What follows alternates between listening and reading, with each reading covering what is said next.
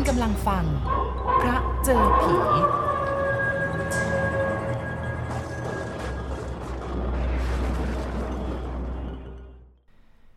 มาฟังเรื่องของ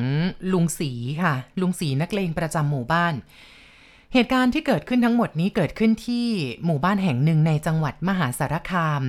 ย้อนกลับไปประมาณ 20 กว่าปีที่ผ่านมานะคะ ในสมัยนั้น จะมีนักเลงประจำหมู่บ้านอยู่เกือบๆทุกหมู่บ้าน หมู่บ้านของคุณปางก็มีนักเลงประจำหมู่บ้านอยู่คนหนึ่งเหมือนกัน ซึ่งก็เป็นเพื่อนรักของคุณพ่อของคุณปางเอง คุณปางนี่เป็นเจ้าของเรื่อง ชื่อว่าลุงสีลุงสีนี่เป็นคนที่มีนิสัยนักเลงมากค่ะ ถ้าคนต่างถิ่นมองหน้านี่เป็นต้องมีเรื่องกันตลอดเลยนะแกก็จะตีไปทั่วเลย ลุยเดี่ยว แกก็เคยมาละ ติดคุกติดตารางเป็นว่าเล่น มีอยู่ช่วงหนึ่งนะคะ ลุงสีเองก็ตัดสินใจบวชแต่ว่าอยู่วัดได้ไม่นานก็ลงแดง เผลอให้เด็กไปซื้อเหล้ามานั่งดื่มในกุฏิพอเมาได้ที่ก็ออกอาราวาสค่ะ ชี้หน้าด่าพระด่าเนนไปทั่ว ก็เลยโดนจับศึก หลังจากนั้นลุงสีศึกมาได้เกือบสองปี อยู่ๆแกหายตัวไป ชาวบ้านก็ไม่ได้สนใจ เพราะคิดว่าคงจะไปมีเรื่องแล้วก็โดนตำรวจจับเหมือนเดิมนั่นแหละ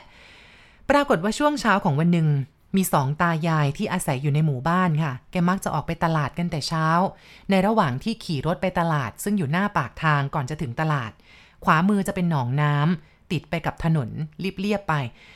สองตายายเห็นผู้ชายคนหนึ่งไม่ใส่เสื้อ ก้มๆเงยๆอยู่ริมหนองน้ำคือเหมือนกำลังหาอะไรบางอย่างอยู่ คุณตาก็เลยพูดกับคุณยายว่า ไอ้นี่มันขโมยปลาของคนอื่นหรือเปล่าวะเนี่ย คุณตาก็เลยจอดรถ ตะโกนเรียกไปทางคนที่อยู่ริมน้ำบอกว่าเฮ้ยไอ้นุ่ม เองทำอะไรอยู่เนี่ยไปขโมยปลาเขาหรือเปล่า คุณตายังไม่ทันจะก้าวลงจากรถ ผู้ชายคนนั้นก็ยืดตัวแล้วก็หันหน้ามาทางคุณตา ปรากฏว่าสิ่งที่เห็นเนี่ยคือ ไม่มีหัว มีแต่หลอดลมที่โผล่พ้นจากลำคอเส้นหนึ่งคุณตาตกใจกลัวสุดขีดค่ะยืนขาตายสนิทมีอาการหน้ามืดเหมือนจะเป็นลม มาได้สติก็ตอนที่ได้ยินเสียงยาย ร้องโวยวายว่าผีหลอกนั่นแหละค่ะ คุณตาก็เลยรีบบิดคันเร่งจนมิด รถมอเตอร์ไซค์พุ่งทะยานออกไปข้างหน้า จนเกือบจะเสียหลักลงข้างทาง ทีนี้เมื่อไปถึงตลาด สองตายายก็เล่าเรื่องที่พบเจอ ให้กับชาวบ้านฟังจนทั่วตลาด แต่ไม่มีใครเชื่อ แกสนิทใจนักอะนะคะ วันต่อมามีแม่ค้าเหมารถกระบะ เพื่อที่จะไปซื้อของที่ตลาดตอนเช้า ไปกันประมาณ4ี่ห้าคน ไปเห็นกับผู้ชายคนหนึ่งไม่ใส่เสื้อเหมือนกัน นั่งกอดเข่าอยู่ริมหนองน้ำชาวบ้านก็สงสัยก็เลยพูดว่าเอ๊ะไอ้หนุ่มคนนี้มันมานั่งอะไร ตากหมอกตากอะไรแถวนี้ เสื้อก็ไม่ใส่ จอดรถถามมาหน่อยสิ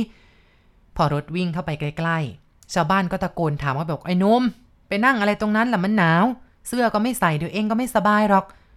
ผู้ชายคนนั้นค่อยๆยืนขึ้นค่ะ แล้วก็หันกลับมา เห็นในลักษณะคนไม่มีหัวอีกเหมือนเดิม แต่ครั้งนี้ชาวบ้านตาไว สังเกตได้ว่าผู้ชายคนนี้มีรอยสักที่หัวไหล่ทั้งสองข้าง ซึ่งสักคำว่าพ่อกับแม่ ชาวบ้านกลุ่มนี้ก็เลยได้เอาเรื่องที่เจอเจอมาเนี่ย ไปเล่าให้คนอื่นฟัง ชาวบ้านร้านตลาดก็เลยคาดเดาไปต่างๆ นานานะคะว่า ผู้ชายคนนี้เนี่ยเป็นใครกันแน่ ทีนี้ช่วงดึกของวันเดียวกันนั่นเอง หลวงพี่ที่วัดฝันว่ามีคนมาร้องไห้ที่หน้ากุฏิ จนสะดุ้งตื่น แต่เสียงร้องไห้นี่ยังไม่หายไปไหน ก็ยังคงดังมาจากหน้ากุฏิท่านก็เลยเดินออกไปดู ปรากฏว่าเห็นผู้ชาย ไม่มีหัว นั่งคุกเข่าพนมมือไหว้ปลกปลกอยู่หน้ากุฏินะคะ มีเสียงร้องไห้โหยหวนดังมาจากรอบๆทิศทาง หลวงพี่มองดูแล้วก็เกิดความเวทนา แล้วก็เลยพูดขึ้นมาว่า เออ เดี๋ยวหาให้ และท่านก็เดินหันหลังเข้ากุฏิ รุ่งเช้าท่านก็ให้เด็กวัดไปบอกแม่ของลุงสี เพราะท่านคิดว่าน่าจะเป็นโยมสีแน่นอน เด็กวัดเล่าเรื่องที่หลวงพี่ได้พบมาให้กับแม่ลุงสีฟัง ยิ่งช่วงนั้นนี่มีชาวบ้านพูดคุยกันเรื่องผีหัวขาดจนทั่วหมู่บ้าน แม่ลุงสีก็เลยไปถามเรื่องราว จากพวกพ่อค้าแม่ค้าในตลาดว่า ไปเจอผู้ชายหัวขาดตรงจุดไหน จากนั้นก็เลยพากันลงไปงม ไม่นานก็พบลุงสีค่ะ ติดอยู่กับอวนปลา แต่ไม่พบชิ้นส่วนของหัว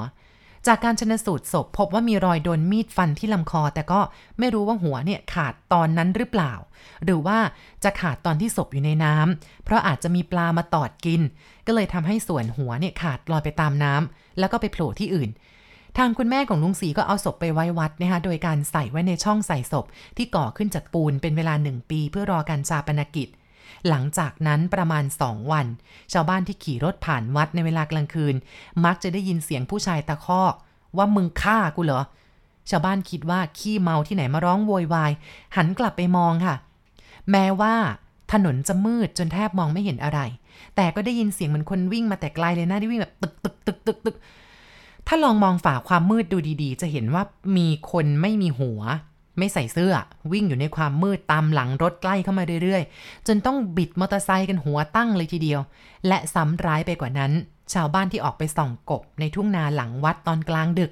มักจะได้ยินเสียงคนวิ่งลัดทุ่งนามาแต่ไกล เสียงน้ำกระชอกดังซุ่มซุ่มพร้อมกับเสียงตะคอกว่า มึงใช่ไหมที่ฆ่ากูพอฉายไฟไปทางต้นเสียงปรากฏว่า เห็นผู้ชายไม่มีหัว วิ่งตรงเข้ามา ยกมือสองข้างมาข้างหน้าเหมือนกับจะวิ่งเข้ามาฆ่ามาบีบคอให้ตายเลย จนชาวบ้านทนไม่ไหว หลวงพี่แล้วก็หมอทำก็เลยเอาศพลุงสีไปฝังไว้ในป่าช้าที่หมู่บ้านอื่น จากนั้นก็ปรากฏว่าไม่มีใครเห็นลุงสีอีกเลยนะคะ แต่ถ้ามีชาวบ้านสัญจรผ่านถนนหน้าวัด ในเวลากลางดึกก็มักจะได้ยินเสียงผู้ชายตะคอกมาจากด้านหลัง ว่ามึงฆ่ากูเหรอ พร้อมกับเสียงคล้ายคนวิ่ง แต่จะได้ยินเพียงเสียงเท่านั้น ไม่เห็นภาพ ไม่เห็นตัวคน เหมือนตอนที่ศพอยู่ที่วัดนี้นะคะ และนี่ก็เป็นเรื่องราวของลุงสีวิญญาณนักเลงประจำหมู่บ้าน ที่หมู่บ้านแห่งหนึ่งในจังหวัด มหาสารคาม ย้อนหลังกลับไปเมื่อประมาณ 20 กว่าปีที่ผ่านมาค่ะ คุณกำลังฟัง พระเจอผี